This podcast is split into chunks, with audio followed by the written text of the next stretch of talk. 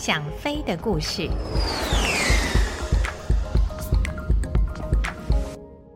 各位朋友，大家好，我是王丽珍，欢迎来到《想飞的故事》这个单元。今天要跟大家所说的故事是 TWA 航空公司第八百次航班的故事。一九九六年七月间，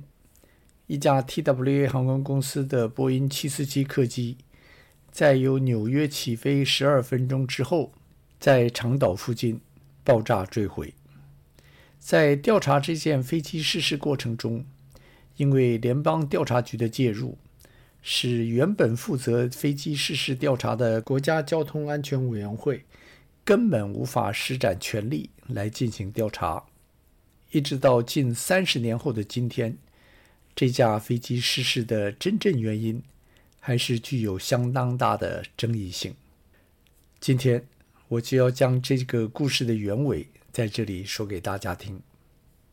话说，一九九六年七月十七号的傍晚八点三十一分，美国空中国民兵部队，也就是所谓的 Air National Guard 的一架 Black Hawk 黑鹰式直升机。正在纽约长岛的 Gabrielski Airport 的二十四号跑道上做精确进场训练。那架飞机的正驾驶是 Fred Meyer 少校，他的副驾驶是 Christian Bauer 上尉。正当他们将飞机飞向跑道，在距离地面两百尺左右的高度的时候，梅尔少校发现，在他机头左侧。有一道像流星似的白光向他机头右上方快速地飞去，随即爆出一阵白光，几秒钟之后变成一团巨大的火球。就在这个时候，他的副驾驶鲍尔上尉看到了另一道白光由他的右前方向左上方飞去。他原先以为那是一名照明弹，但是那道白光上冲的轨迹与他所熟悉的照明弹不同。在他还没来得及说什么的时候，那道白光就炸成了一团火焰。鲍尔上尉用机内的通话装置通知坐在后面的 Richardson 机工长，Richardson 立刻转身挤到梅尔少校跟鲍尔上尉之间，他们三个人都看到了那个在夕阳中爆炸的火球。曾经在越战的枪林弹雨中执行过多次营救任务的梅尔少校。根据以往的经验，他立刻知道那是一枚飞弹集中目标时的景象。当时他并没有多想什么，只是非常纳闷：哪个单位会在这个地方进行实弹演习？就在那架直升机看到那道白光爆炸的同时，另外一架 Air National Guard 的 C 幺三洞运输机也在空中看到了那道白光所引起的爆炸。机长达迈尔少校立刻对着航管中心报告所观测到的形象。那个爆炸的火球也被另外一架东风航空公司 Eastwind Airline 的波音737所看到了。那架客机的机长向位于波士顿的航管中心报告，他说：“我们刚才看到，在我们前面大约一万六千尺的高度有东西爆炸了。”而那个时候，航管中心的另外一位管制员。却发现，在他管制下的一架 TWA 波音747，在他的雷达幕上消失，取而代之的是许多细小的光点。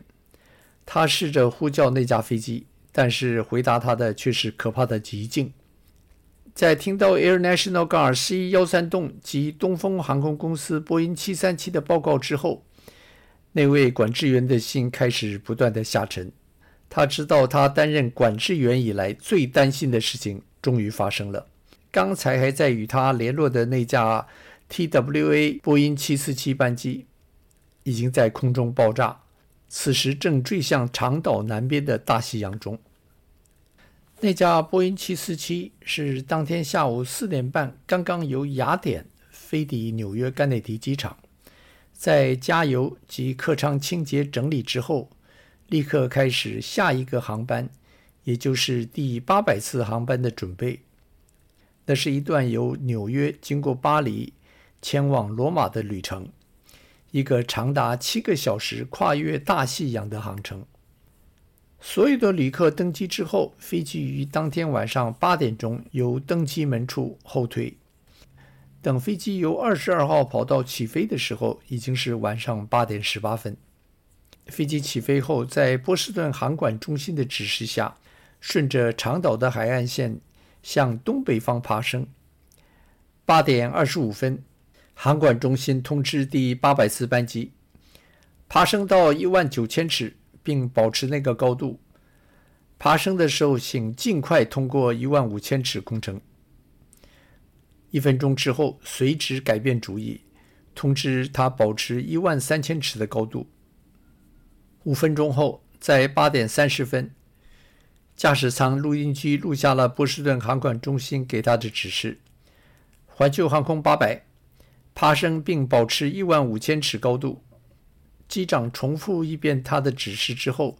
对着飞航工程师说：“爬升马力。”飞航工程师随即回复：“马力已经设定。”然而，飞机还没来得及开始爬升，驾驶舱录音机就因为电力中断而停止录音。飞机应该就是在那个时候结束了那短短的十二分钟飞行而爆炸解体。当天晚上。纽约长岛 Suffolk County 的警长办公室就收到不少有关这件事情的报案电话。许多人都表示，他们看到的那架飞机是被由地面或者是海面所发射的一枚飞弹所击中。国家交通安全委员会，也就是 NTSB（National Transportation Safety Board），在接到波士顿航管中心的通知。那架环球航空第八百次班机的波音747，在长岛南边海外失事之后，立刻组织了一个快速反应团队，在第二天一大早就赶到纽约长岛的失事现场附近。但是他们在了解许多目击者都看到那架飞机是被火箭或者是飞弹击中而坠毁之后，他们立刻警觉到那是一桩高度棘手的案子。因为如果真是被飞弹或者是火箭将飞机击落的话，那很显然的是一桩恐怖攻击的案件，而国家交通安全委员会是调查交通事故的单位，对犯罪调查并不在行，因此他们将这个问题向联邦司法部长报告，并寻求协助。司法部长在听了国家交通安全委员会的报告之后，决定让联邦调查局参加并主导实施调查，这个决定为日后国家安全交通委员会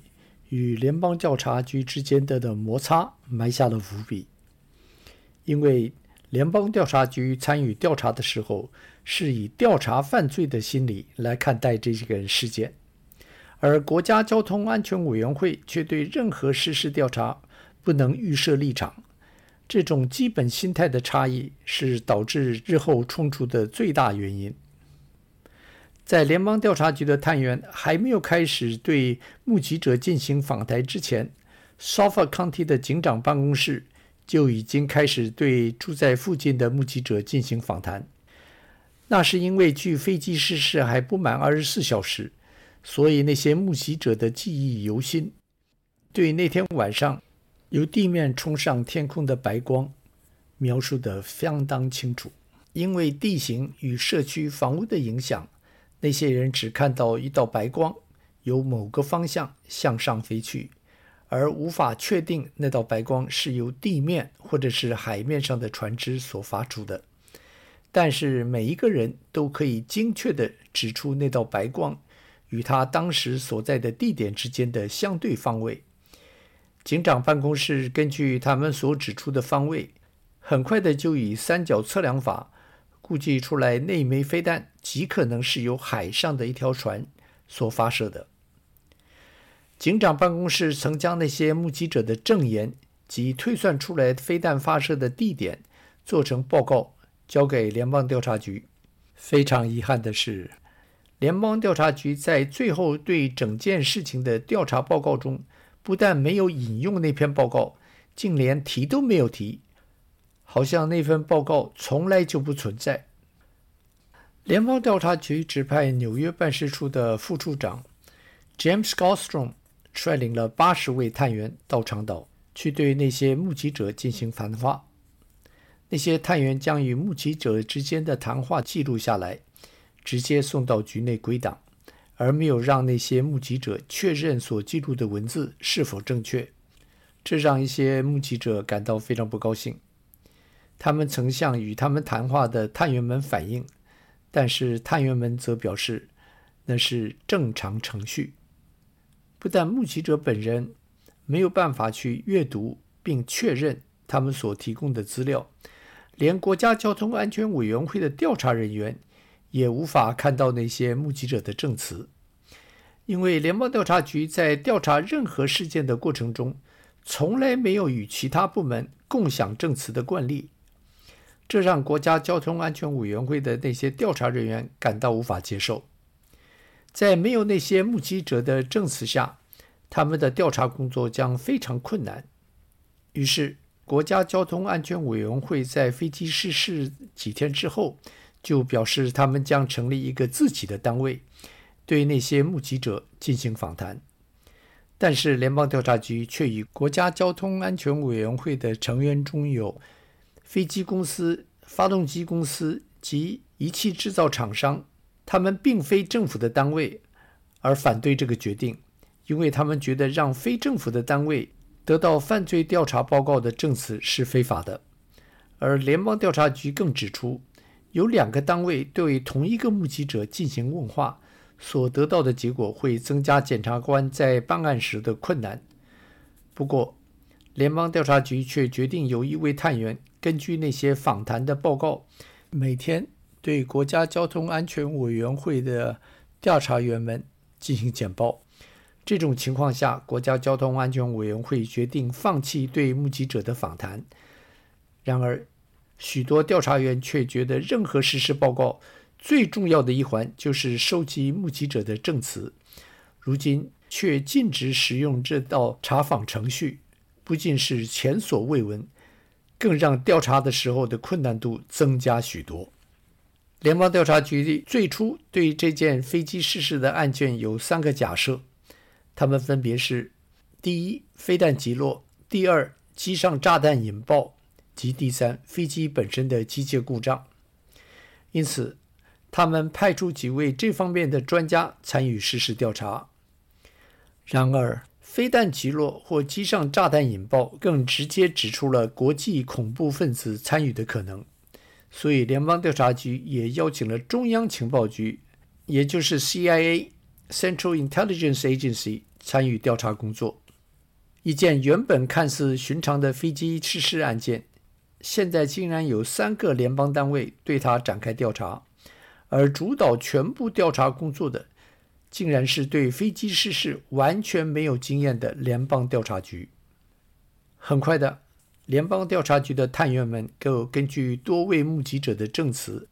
同时也由残骸中的座椅上所发现的火药残留物，觉得那架飞机确实是被飞弹所击落的。虽然联邦调查局发现越来越多的证据都指向那架飞机是被飞弹所击落，并积极地试图找出事件的主使者，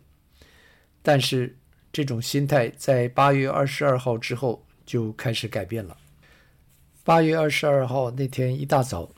负责调查的副处长 Gosstone 跟他的上司 Louis Freeh 被紧急召往华盛顿，在那里等着他们开会的是司法部长 Janet Reno 及副部长 Jamie Gorelick。外界不知道他们在会议中所讨论了一些什么。但是在纽约的探员们却知道，他们在这件失事案件中所积极调查的角色，在高松由华盛顿归来之后变了调。最明显的例子就是，当高松被媒体询问到有关飞机座椅上发现火药残留物的时候，一反常态地表示，虽然在飞机的残骸上发现火药残留物，但是并无法证明。那是飞机爆炸时所造成的，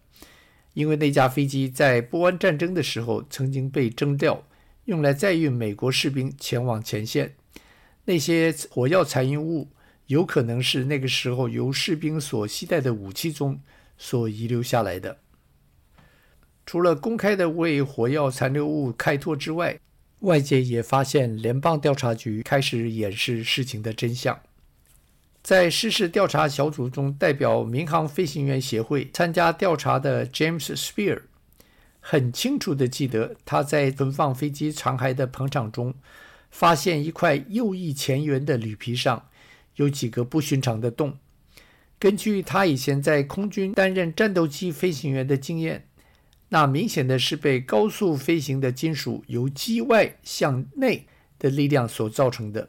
这表示是机外的爆炸力量所产生的碎片打在飞机右翼前缘时所造成的洞。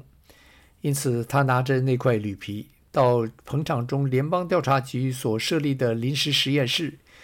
要求在那里的技工在那块铝皮上的几个洞附近用试纸采样，然后放进硝酸检验器中，看看是否有硝酸的成分，来判断那几个洞是否被炸药所产生的碎片所造成的。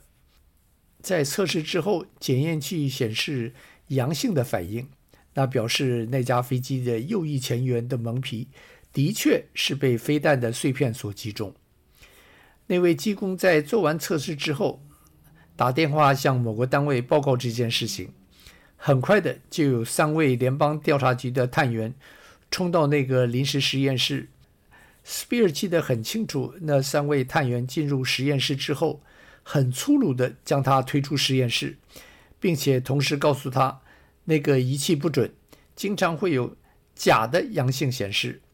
他们要求再做几次测试来确定结果。几分钟之后，他们打开实验室的门，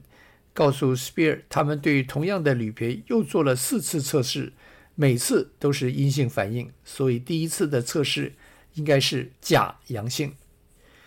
Spear 对这样的结果感到非常不满意。